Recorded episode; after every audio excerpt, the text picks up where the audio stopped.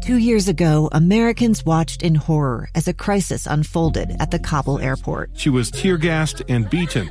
Images of thousands desperate to escape Taliban oppression filled our news feeds. More than 80,000 Afghans made it to America. But the story didn't end there. It was very cold. There was no power, no heat. Who would help our newest neighbors? I'm Andrea Smardon. In Stranger Becomes Neighbor, you'll hear the stories of some remarkable refugees who left their homes and their dreams behind only to start over from zero. Their only possession was three blankets. And you'll meet Americans who stepped up to help them. You want me to come when you deliver your baby. What can one person do in the face of an international disaster decades in the making? That's Stranger Becomes Neighbor. Find us at kslpodcast.com, follow us on Apple Podcasts, or anywhere else you listen. Utah's best athletes count on flexibility, speed, strength. And the Jazz pick up their 22nd assist. So they count on University of Utah Health. Real Soleil puts this game away. And so can you. Leading doctors, a world-class environment, award-winning innovation, care to be great. 14 unanswered by the Utes. University of Utah Health, caring for Utah's best and yours. Schedule your appointment now at uofuhealth.org slash care to be great. Whether it's the Jazz, Utes, Cougars, or Aggies, these guys have got you covered. Time to eat, fellas. You're locked on to Jake Scott and Ben Anderson. One, two, three, move it. On 97.5, 1280 The Zone. Powered by KSLSports.com.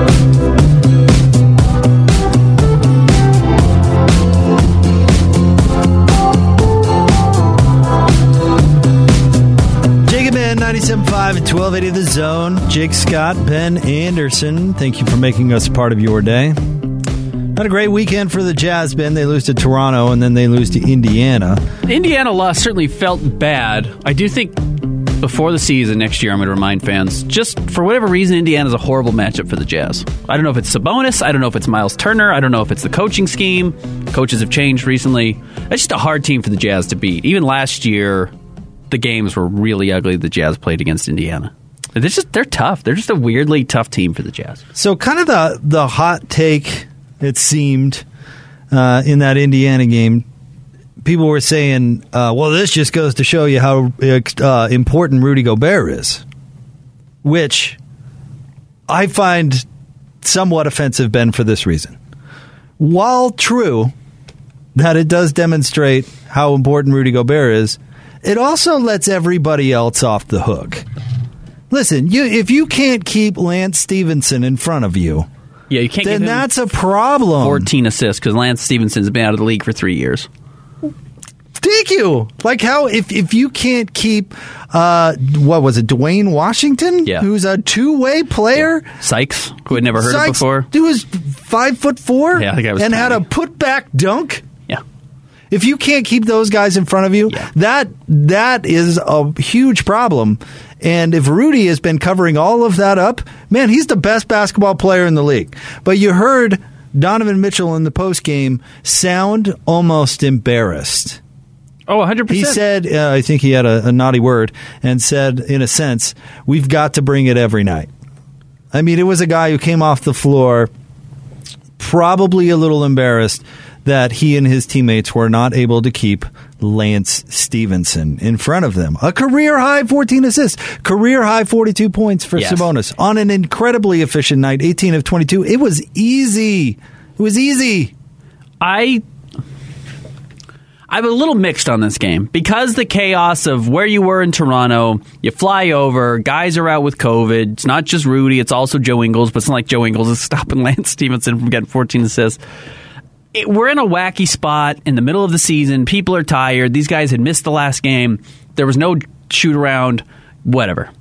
But still, the Jazz scheme really works as long as Rudy Gobert's on the floor. When Rudy Gobert's off the floor, the scheme falls apart because you have a guy go 18 of 22 from the floor because he was getting shots at the rim basically all night long. And when he established that rhythm getting shots at the rim, he was then able to stand out and hit threes. But again, you can go back and look at my Twitter account. You can read my article in the post game. The Jazz entire scheme is to funnel guys to the middle because Rudy Gobert's in the middle. When Rudy Gobert's not there, I don't care if Hassan Whiteside's there. He's not as good as Rudy Gobert. I don't care if Norvel Pelle is a seven footer and is standing right there. He's not as good as Rudy Gobert. Those guys are going to score a ton of points. And you're not going to play Rudy Gobert 48 minutes a game during the playoffs. So there's going to be issues every time Gobert's off the floor. And then when he's on the floor, teams are going to try and find schemes to abuse the other Jazz players. And what we learned in that game was you can abuse other Jazz players defensively. And we learned that against Golden State. We are continuing to get more and more evidence that the Jazz is currently constituted are not good enough defensively to win a championship. Yeah, I don't. Uh, I don't disagree necessarily with what what you're saying. I suppose, Ben. Uh, I that last point especially, but funneling everybody to Rudy Gobert is not the same thing as let your guy go. Agreed.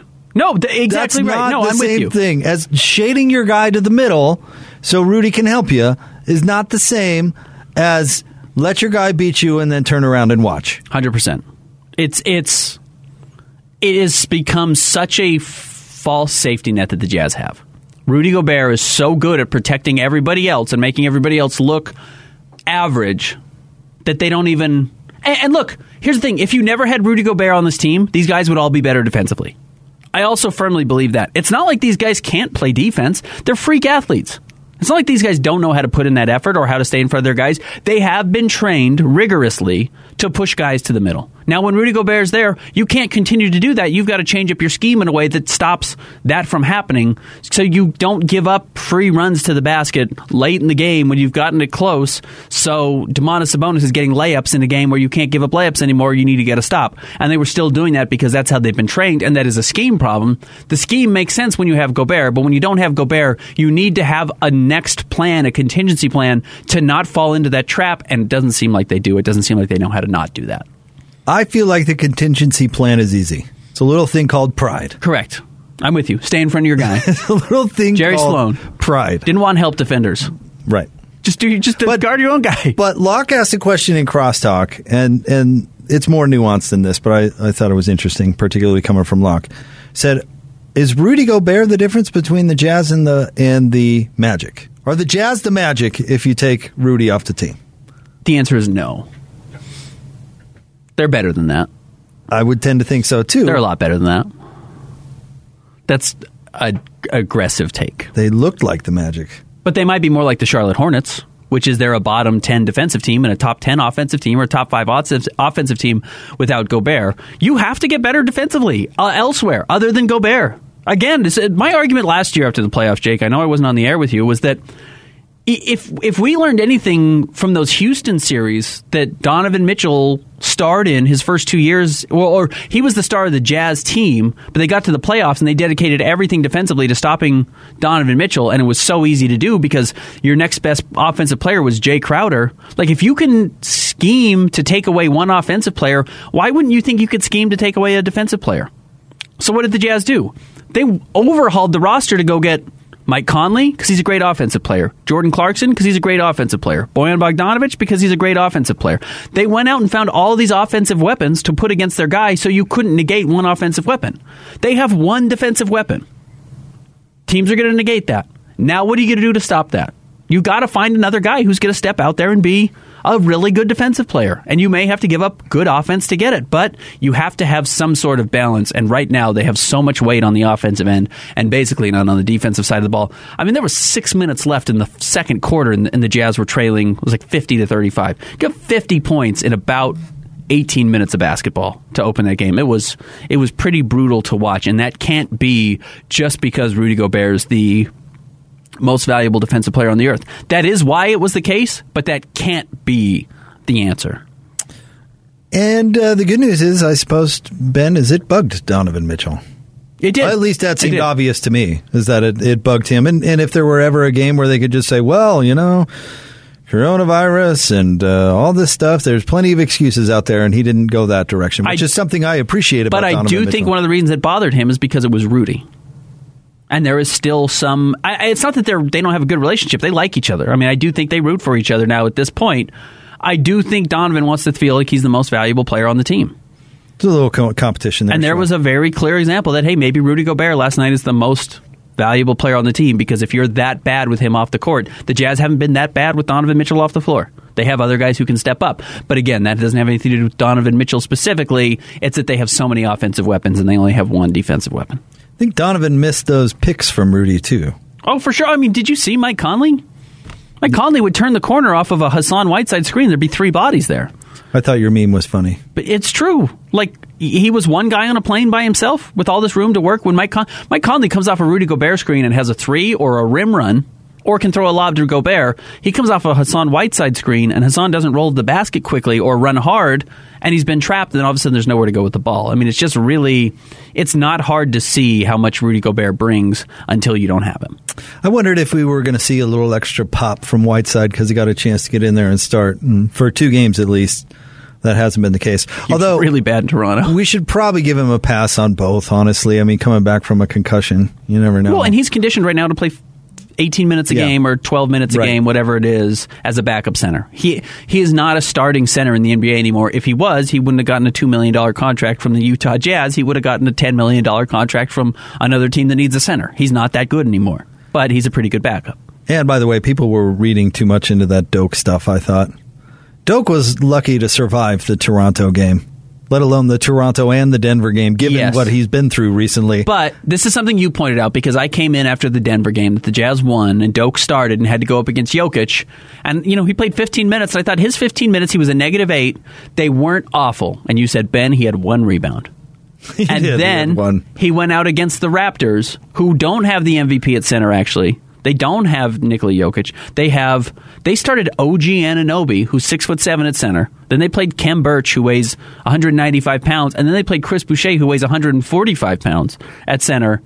And Doak had two rebounds in 15 minutes. So in a th- 30 minute stretch over two games, Doak had seven points and four rebounds. I think it was, or seven points and three rebounds dude, you're seven feet tall. You played four years at Kansas and you weigh 300 pounds and you're a freak athlete. Like, you have to accidentally be there to grab rebounds in 30 minutes, and he's not doing it. I understood why Khem Birch played against against the Pacers and why you didn't see Doak out there. Doak is not. For, and look, he's had his injuries, he's had his problems. He's never done much other than a good summer league to show that he belongs on the, on an NBA court. Yeah, Which is tough he's because right now you're on opportunity too. But yeah, I hear what you're saying. But when he's been out there and has had his opportunities, he's never looked particularly good. Everything he does is because he's got good guards playing next to him that give him a little bit of space to catch a dunk and, and get an easy layup. And you know, Norvel Pelle also got a couple of dunks off of Donovan Mitchell passes as well that we look for with Doak, and we want to read into it a little bit more because he was a first round pick. And it is frustrating if you're a Jazz fan to see what Desmond Bane is doing right now in the NBA, talking about draft misses, when you needed a perimeter defender who steps out and shoot threes, and that's what Desmond Bane does, and for some reason you chose Doak. It just didn't make sense. You already had a, the best center in the NBA. You had Derrick Favors coming in and a handshake deal that was everyone knew about basically throughout the whole season, it seemed like, because he signed the second free agency opened, and you still drafted Doak a couple of days before that when you could have used a guy like Desmond Bane. It's frustrating. I get why Jazz fans are, uh, are hurt by that.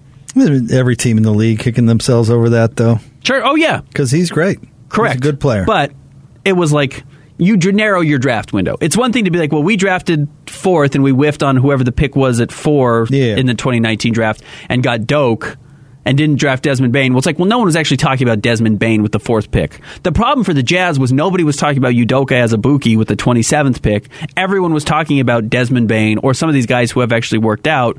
And the Jazz said, no, we're going to be the smartest team in the room and we're going to draft Udoka Azubuike, even though most people have him projected in the 40s or 50s. That was frustrating. Bit of a reach. That was a huge reach, and you whiffed. You blew it. You really blew it on that pick. So, Wasn't Isiah Thomas famous for doing that with the Knicks picks? yes.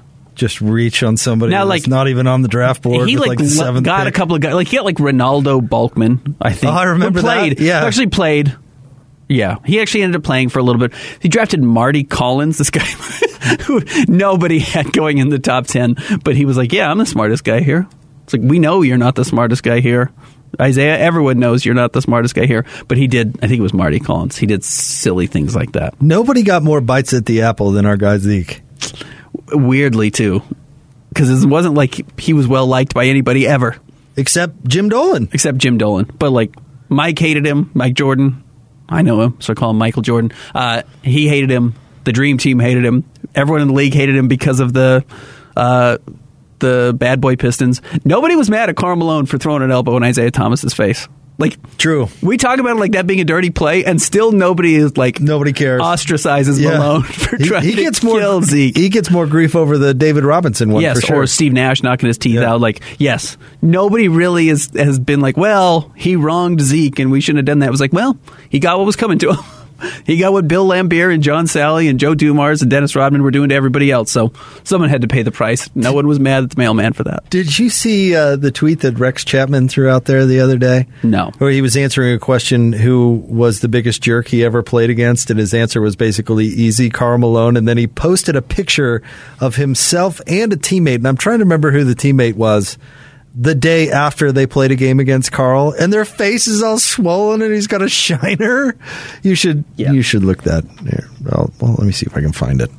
But anyway, Karl uh, was more popular than Isiah, being your point. Correct. Uh, so looking at looking at the Jazz, looking at the at where they are right now and, and some of their issues, going back to the Desmond Bane problem, the, the Jazz I do think recognize they're going to have to figure this out. And here's the hard part: you're going to have an issue for the next few moment or the next few weeks as Omicron is running through. You're showing me this picture right now of, of Rex Chapman with a black eye. It's Rex Chapman and Joe Kleine. Yeah. The day after playing Carl, Karl Malone. Malone, Yeah, and they're both. They Joe look like Kleine they were in a huge bar fight. Lip. Yeah.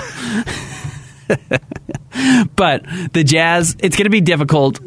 Honestly, probably leading up to the trade deadline because the team is going to have players in and out of corona uh, of COVID protocol. That it's going to hard, going to be hard to put a team on the floor and trust your results, and you can't fall too lo- too much into the "what have you done for me lately" picture. You do have to look back at some of these games like giving up so many points to Indiana, like not being able to compete against Steph Curry on the perimeter, and then Klay Thompson comes back last night and looks really good. And you've got to recognize you're just going to need more help on the wing. You're going to need more defensive players if you're serious about winning a title this year. And if you don't win it this year, it's only going to get harder in the future. We have breaking news. Okay. Our guy Hatch reporting this. We need a breaking news sounder. Oh, wow. Got to come up with something.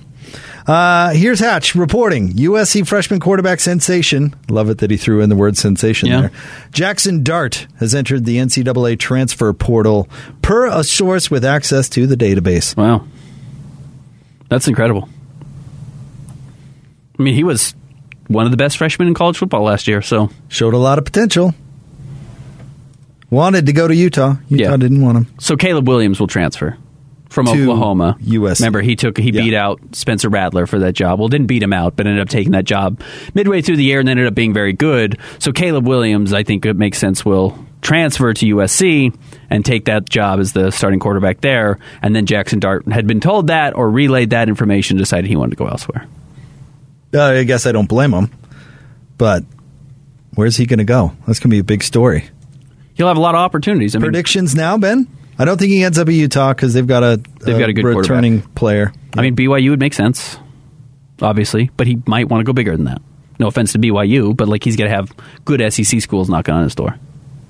Hmm. Does he go east? I was thinking of all west destinations. Could you go to Washington. Yeah, I was going to say if the Huskies are trying to put it back on the tracks. All right, what's uh, Oregon's quarterback situation look like next year? Well, they have the young kid they're playing this year, Mm-hmm. But they just had another guy enter the the Yeah, uh, new coaching staff, transfer all that. portal, Mhm. transfer portal as well.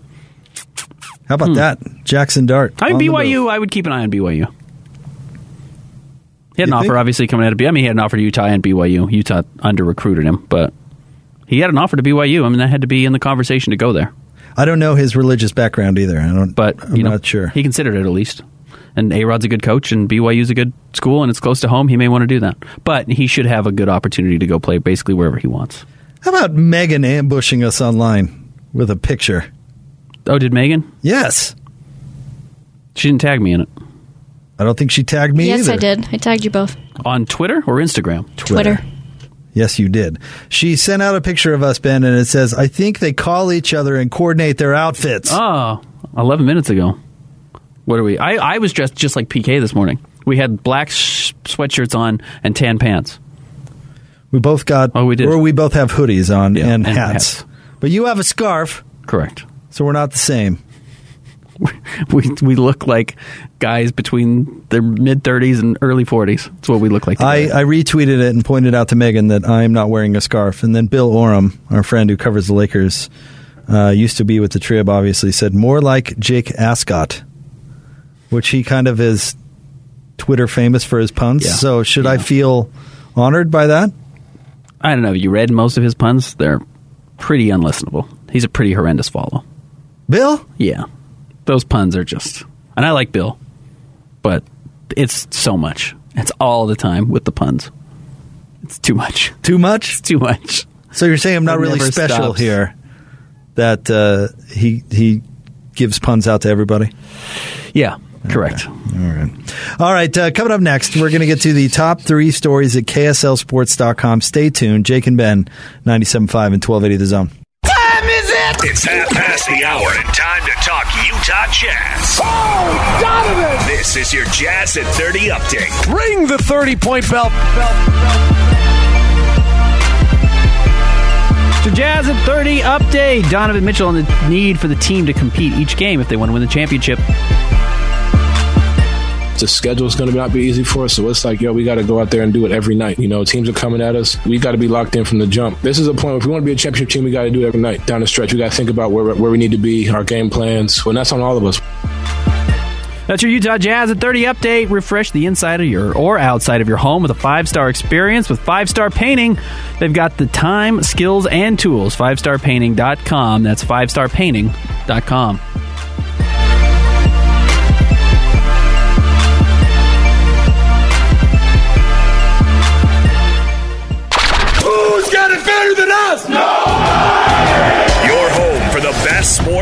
coverage in Utah. You're listening to Jake Scott and Ben Anderson on 97.5 1280 The Zone. Powered by KSL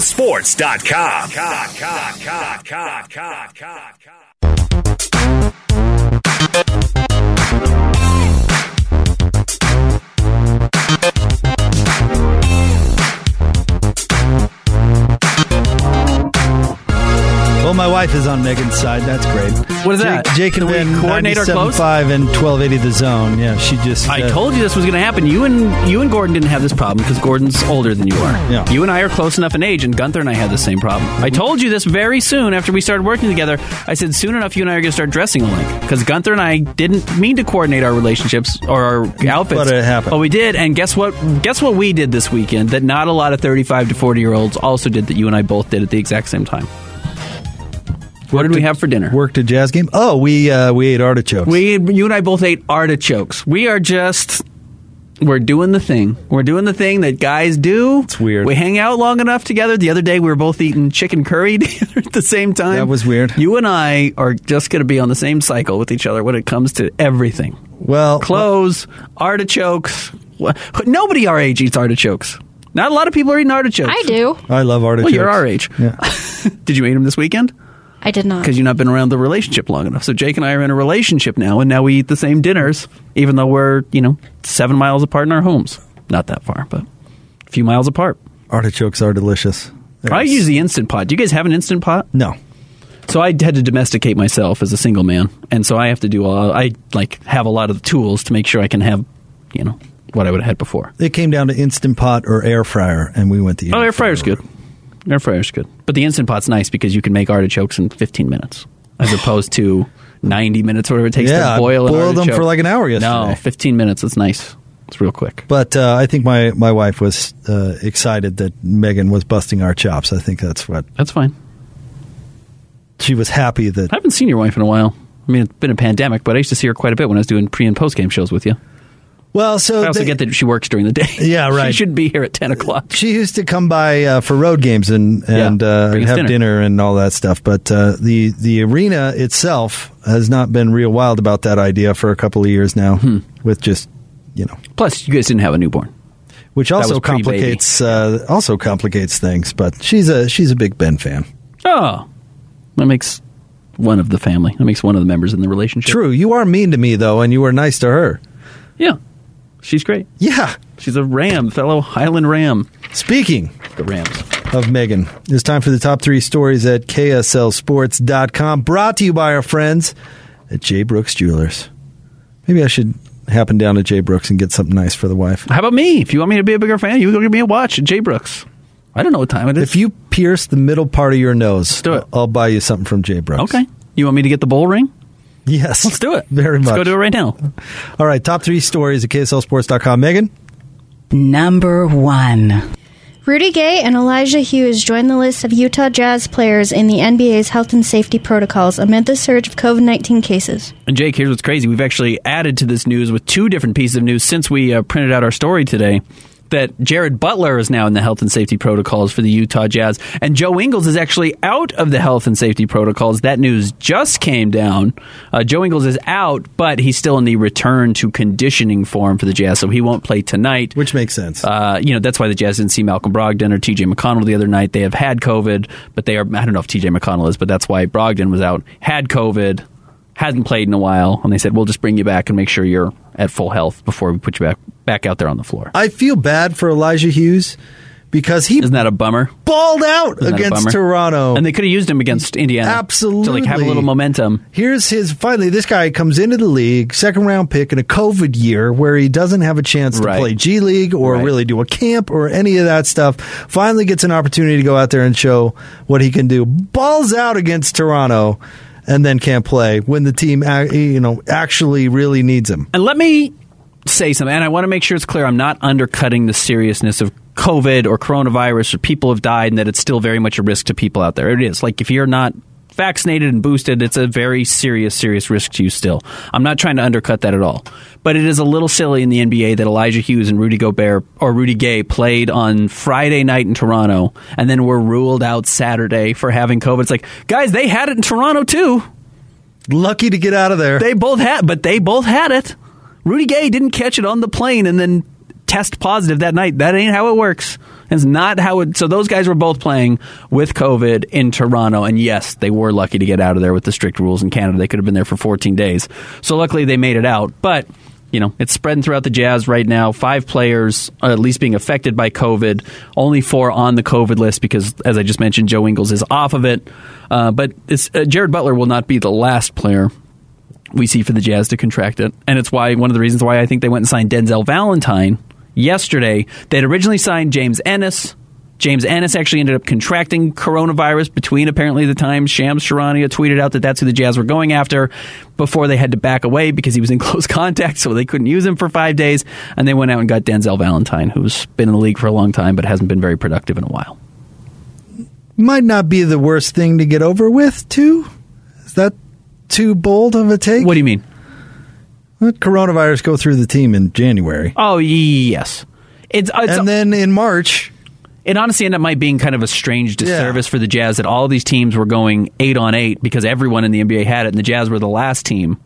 And now the Jazz are going to, while everyone else is returning to health and safety or out of health and safety protocols and it's getting healthy again, Right. that's when it's going to start hitting the Jazz for the next two weeks. So they're going to have basically two weeks going up against, you know, teams that are healthy now when everyone else in the NBA had it. That could be a disservice. But yes, ideally, we don't end up with whatever the next Greek letter would be that ends up coming back, the Lambda variant that ends up, you know, killing the NBA as well. Not literally, but, you know, running through the league as well.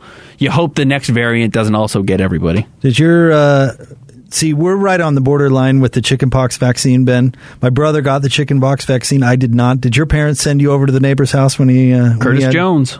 Yeah, Curtis had it. Go up and give Curtis a big kiss on the mouth. Hey, come back with it. Go play. Yeah. Oh, I still have a scar. Like I have a chickenpox scar. It's like a you know, it's a mark of growing up on the streets. And Ed, Ed Orgeron got in trouble back in 2020 yes. for throwing, you know, basically getting his whole team COVID so he didn't have to deal with it. Drew a little heat there. Yeah. Which, to be fair, at that point, we had no idea how dangerous it a little was. reckless at that Yeah. point. Yeah, I got you. But now, eh, Yeah. No, I'm with It's- you. it's probably not These the guys worst are thing. shots and boosted, and you know, Omicron, knock on wood, doesn't get to hurt anyone too seriously. have it on uh, that team. Yeah, have it burn its way through the the roster. We'll see. I'm, I'm curious about the coaches. If three coaches are in right now, I mean, we saw Popeye Jones coaching the Denver Nuggets. I want to see. You know, are we're going to see Lamar Skeeter. Who's going to end up coaching the Jazz? I hope so. Yeah, it'll be Good really, on Lamar. Be strange to see some of the names. Uh, you know, and hopefully Quinn. Because the three coaches uh, are Guy Lagars, Alex Jensen, and who's the third one? Let me pull it up. I got the. Uh, I've got the text right here. Uh, Sergi Oliva. Okay. Yeah. So the chaos theory guy. I'm cheering for for uh, Skeeter. Or how about our guy Mike Wells?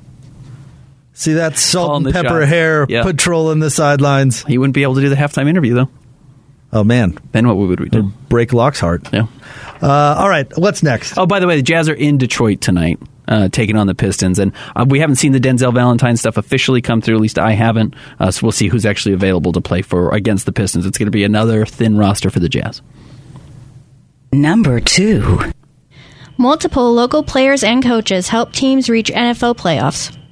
Sadly, Tyler Huntley didn't quite get there. I mean, it was actually a bad day for quarterbacks locally in the state uh, playing in the NFL yesterday. Tyler Huntley fell just short against Ben Roethlisberger. Now, th- enough things didn't break in the Ravens' favor. The Dolphins ended up winning. They needed the Dolphins to lose to the Patriots. They needed a couple of things to happen, and the Ravens technically could have made it, but they had several opportunities to beat Big Ben and the Steelers, and Tyler Huntley was not able to make those big plays. So, unfortunately, he didn't end his season as strong as I think it looked like he was going to in week what 13 when Lamar first started dealing with those injuries, uh, and it looked like hey he might parlay that into a starting job next year. He still could, but it certainly doesn't have the same energy it did a couple of weeks ago.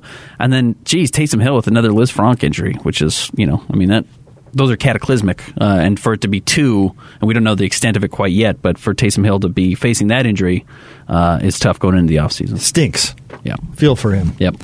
Um, I know there's not a local connection per se, Ben, but uh, did anybody have a bigger, I don't know, uh, tank job, goose egg, what? Oh, not goose egg, but uh, lay an egg than the Colts? Oh man! All the Colts had to do was beat the, Jags, Jaguars. and they got who had two wins, smoked. the number one pick, and it was bad They early. smoked. It wasn't even. I, I'm trying to figure out what's the worst way to lose that game because you're right. They needed to beat the Jacksonville Jaguars, who had already locked up the number one pick. So I guess they kind of had a reason to play. It wasn't like they wanted to necessarily lose. Doesn't matter. But is it better to lose like the Chargers did in overtime on a last second field goal and have your hopes ripped away, or that you had to sit there for three hours and watch the Colts lose to the Jags? Oh, I'll take the Chargers every I'm time. with you. They Every ripped the band aid off, and they're like, "No, we're going to cut your legs off with uh, no anesthesia if you're a Colts fan." The Colts that was have brutal. Seven Pro Bowlers. Yeah, that was not professional brutal. bowlers, but actual pro bowlers. Yeah. And they lose to the Jags with everything to play for. If I'm Jim Irsay, I'm cutting the whole team. Yeah, that was brutal. It's like none of you have any heart. None. I, well, actually, I take it back. I'm, I'm keeping the uh, the running back, Jonathan Taylor. I'm cutting everybody else, starting with Carson Wentz. Oh, I mean Carson Wentz. That was the heart, most heartbreaking part about it. That they gave up a first round pick for that guy. and all he did was give you zero hope going into the offseason. Yeah, that's brutal, brutal, brutal. The Jags. Just let that set in. Yeah, that's That's the worst performance of the weekend. There are some very, very tough losses, but uh, what Carson Wentz and what the uh, what the uh, Colts did last night was about as as bad as it gets. All right, so what jobs? It is Black Monday. Oh man, what jobs are available? The the Dolphins, the Vikings, the Broncos, the Bears, the Bears. What's the best job out there right now? Not the Bears. Probably the Dolphins, but it's scary that they just fired Flores, though he was really good. It's like you're going into a bad, poorly run organization. Vikings could be good, though I don't like Kirk Cousins as my quarterback. Like you're just limited in potential there, but there's like talent on that roster.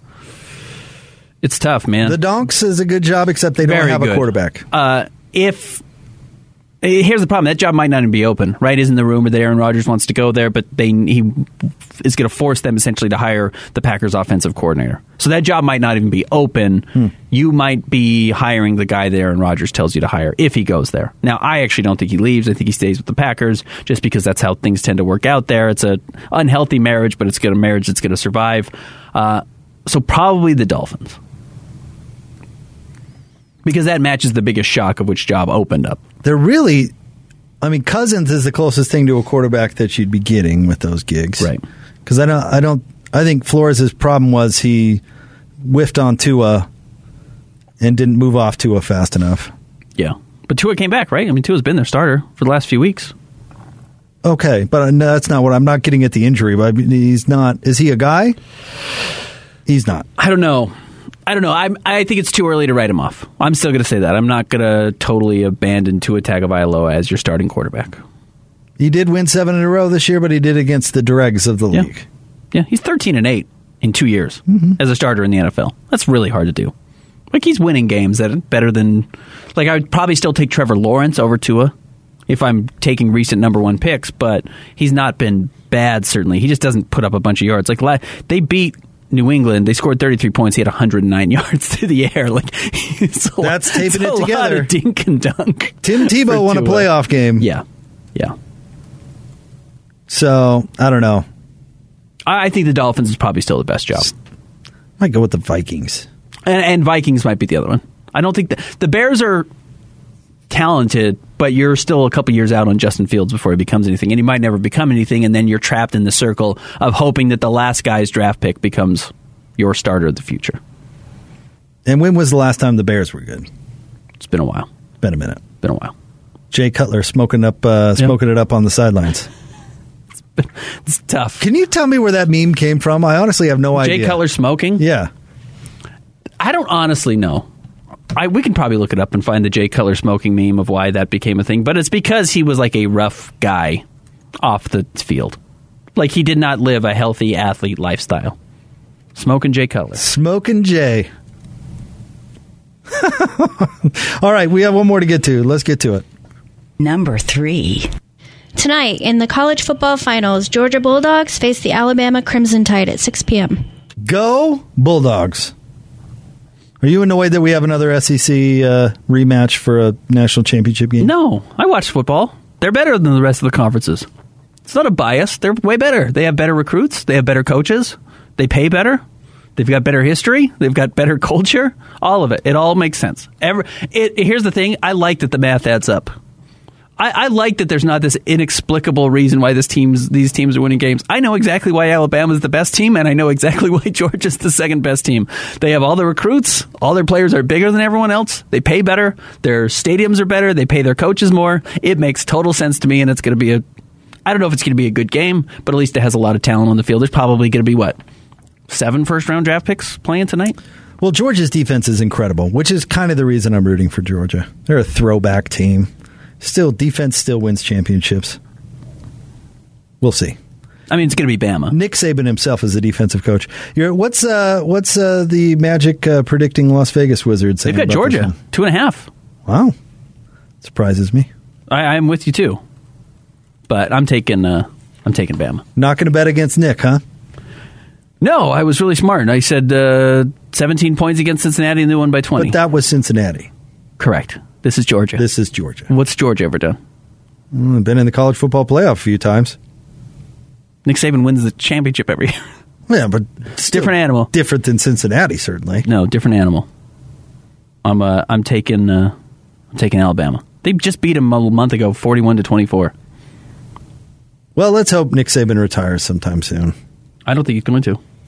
I think he's healthy. He seems happy.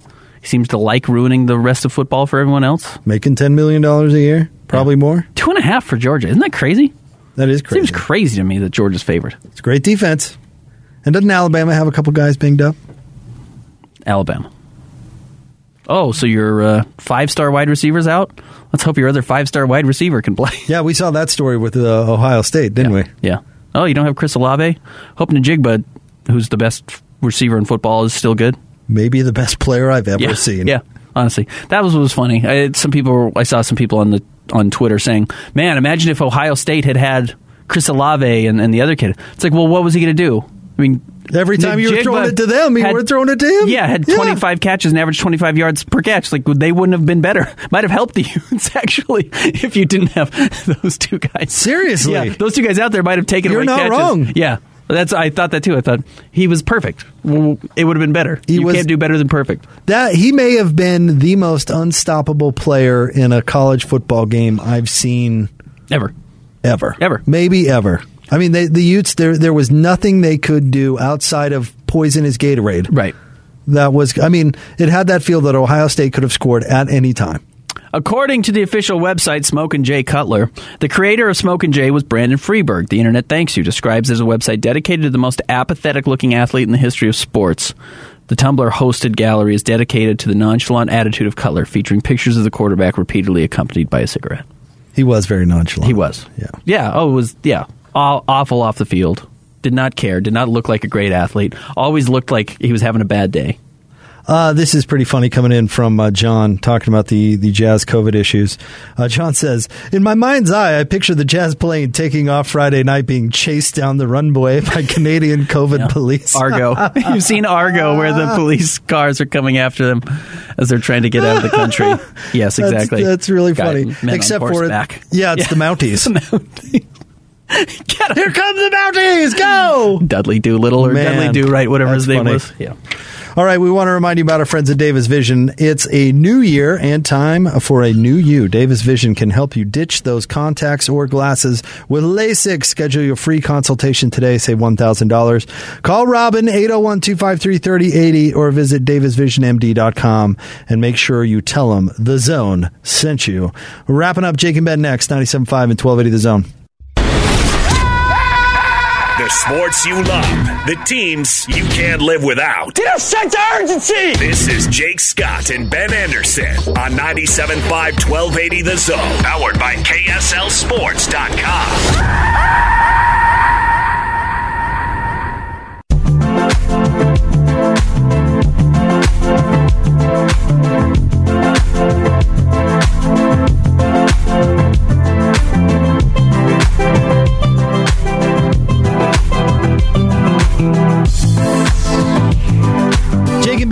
97.5 and 1280 The Zone, wrapping up a Monday. Bob Saget died over the weekend. That's sad. I don't know. I, uh, were you a Full House fan? Uh, I was a Full House guy, and I never really like warmed to the idea of Bob Saget as like the very crass comedian. I never like took to that. I never thought it was all that enjoyable because it was a little bit of a spoiling of my life growing up of America's Funniest Home Videos and Full House. But let me say this: that shows how talented he is, right? That like a generation of people loved him for being like the sweet dad on Full House, or like the pretty innocent guy who made quirky little voices and jokes on America's Funniest Home Videos, and that he also reached a whole other generation of people through his his humor, which was far less family friendly, and people liked him for both reasons. So, sixty five was young, sad. I uh, with uh, with Saget, I can't help but notice the irony of he made his money in his unfunny roles. Yeah, Like his stand up, which I never saw, was apparently really funny. yeah, He was not funny in Full House.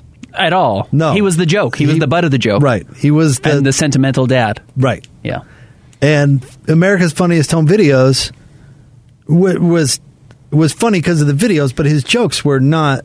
no, he just did stupid voices Yeah. for like eight year olds to laugh at, five year old me to laugh at, and think it was hilarious that some guy fell fell down the stairs. So here is a funny guy, Yeah. who's most famous for his least funny. Okay, things. but Jake, this is something I was watching on Friday night and I wanted to talk about and goes back to our conversation we've had of Joe Ingles' appearance on the JJ Redick podcast, something Danuel House said after the Jazz lost to the Toronto Raptors on Friday, because we asked him, like, were you surprised at what happened? He said, guys, everybody can play. Yeah, Everybody can play. You're in the NBA. There's 450 jobs. There's 6 billion people who want that job. 450 of them exist, and they get paid a fortune because they can all play. Elijah Hughes is so good at basketball. It's insane. And he's not good enough to crack a rotation for the Jazz, but he's so incredibly good at basketball. So, the same thing. Like, there are a lot of people who are super talented out there, including Bob Saget. He he broke through with America's Funniest Home Videos and and Full House. Was he going to say no? no, of course like not. You got Yeah. your role. right. Is Elijah Hughes going to say no to being in the NBA and making whatever a million and a half dollars off the bench because he's not playing enough? Nope. Probably not. He can all play. They're all good. There's a lot of really good players out there. You find a spot that pays you, and you probably are. It's probably worth sticking in it, even if it's not the perfect job, even if you're not getting 15 shots. And when you do, you can score 27 points or whatever he had. And he looked great. And actually, it was a very promising development for the Jazz that they may have an eventual cheap replacement for a, a wing player in Joe Ingles or Royce O'Neale or whatever you want to look at it. Like, that was actually, I think, a huge data point for the Jazz going forward and may have jumped Jared Butler on like the intriguing young Jazz pieces list if you're if you're looking at how the Jazz are. But it is funny to, to tie this back to Bob Saget. If you can find a way to get the money, you take the role they'll offer you. You know why I uh, think there's a, a role for him, maybe where the one for Jared Butler doesn't exist as much, or at least a different one. Uh, Hughes is bigger. Oh, he's way bigger. I was stunned. yeah, yeah. So this was funny. We'd never seen him up close until last year in the offseason before Summer League. The Jazz kind of gave us one availability with those guys before Summer League because we still weren't doing in person stuff. And I saw him for the first time. I was like, oh, this dude's a linebacker. Like this, this guy is huge. He played a lot of guard at Syracuse, but he has a huge head. He has huge shoulders. Like he has a very, very big body. And Jared Butler's not a huge body, like you talked about. Yeah, he can. He's got NBA size and clearly an NBA skill set. So Jared Butler is battling for Trent Forrest's role. Yeah. I think Elijah Hughes, if perfect world, right? Not not there. I'm not predicting this by any means, but he's actually trying out for Royce O'Neale's role. Correct. Correct. And could get it. And actually could probably do some of the Joe Ingles stuff because don't forget, yeah, he scored 27 points. He also had eight rebounds and four assists. Right. That's really hard to do. You got to be big to grab rebounds. You got to be big to rebound in the NBA. Uh, he did it. He grabbed eight boards. You got to be a good passer and talented to find you know scores, and he did that with four dimes. I thought that was an extremely, extremely promising role and probably somewhat translatable. Here's the problem with Jared Butler too. He wants the ball. Elijah Hughes did a lot of his scoring without dominating the ball. Which is something he had to learn, by the way, because that's not how he dominate the ball it's- Yeah, at Syracuse, that's not how he played. He had, he had the ball every time down the floor. He could do whatever he wanted, but he is figuring out how to catch and shoot, catch and attack the closeout, and then kick the ball out. Like those are really easy skills that translate to being in the NBA, which is funny when we go back and you know look at the five leading G League scorers right now. Go to the G League and look at the top five point per game guys. I bet you most of those guys don't get call ups because those guys all need the ball in their hands. And if I'm picking the 12th guy off my roster for a COVID protocol, I don't need a guy who needs the ball in his hand. I need a guy who's going to play the one role I need him to, and that's what Danuel House does. Danuel House will play a little defense and he'll shoot open shots, but he doesn't want anything else, or he doesn't need anything else to be effective, and that's what makes him valuable. Yeah, totally, uh, totally agree. So, uh, did you see? Uh, I just saw Hans. Hans is back. I did. I saw him walk in. He's uh, back and looking tan. Boy, that, Florida. That Hans Golfing? finds, a, Went to the finds beach? a way to spend a lot of time in the sun, doesn't he? It's tough. You got to take your role, like we said. Uh, Want to remind you about our friends at Built Bar. Whether it's double chocolate, peanut butter brownie, cherry barcia, or salted caramel, enjoy a Built Bar. 100% real chocolate, 100% real delicious. Order yours today at Built.com. Save 10% off your order using promo code ZONE at checkout. That's Built Bar. Hanson, Scotty G coming up next. Enjoy the game tonight, Ben. Thanks, Megan. We'll talk to you tomorrow, 97.5 and 1280 The Zone. Two friends taking pictures of the rising full moon on a summer night. Two teenage kids doing what teenage kids do. When a stranger with a gun and a death wish changed everything. It was violent, it was senseless, and I will never understand it. I will never accept it. I'm Amy Donaldson, and unfortunately, we're all too familiar with stories about how violence shatters lives. But what we rarely see is how they are rebuilt. In a new podcast, The Letter, we relive tragedy, but only so we can hear the rest of the story the struggle to reclaim lives, the realities of grief, and the possibilities of forgiveness. I believe in miracles. Sometimes I thought there are no miracles. Yeah, there are, and this is a big one. Follow the letter at theletterpodcast.com or wherever you get your podcasts.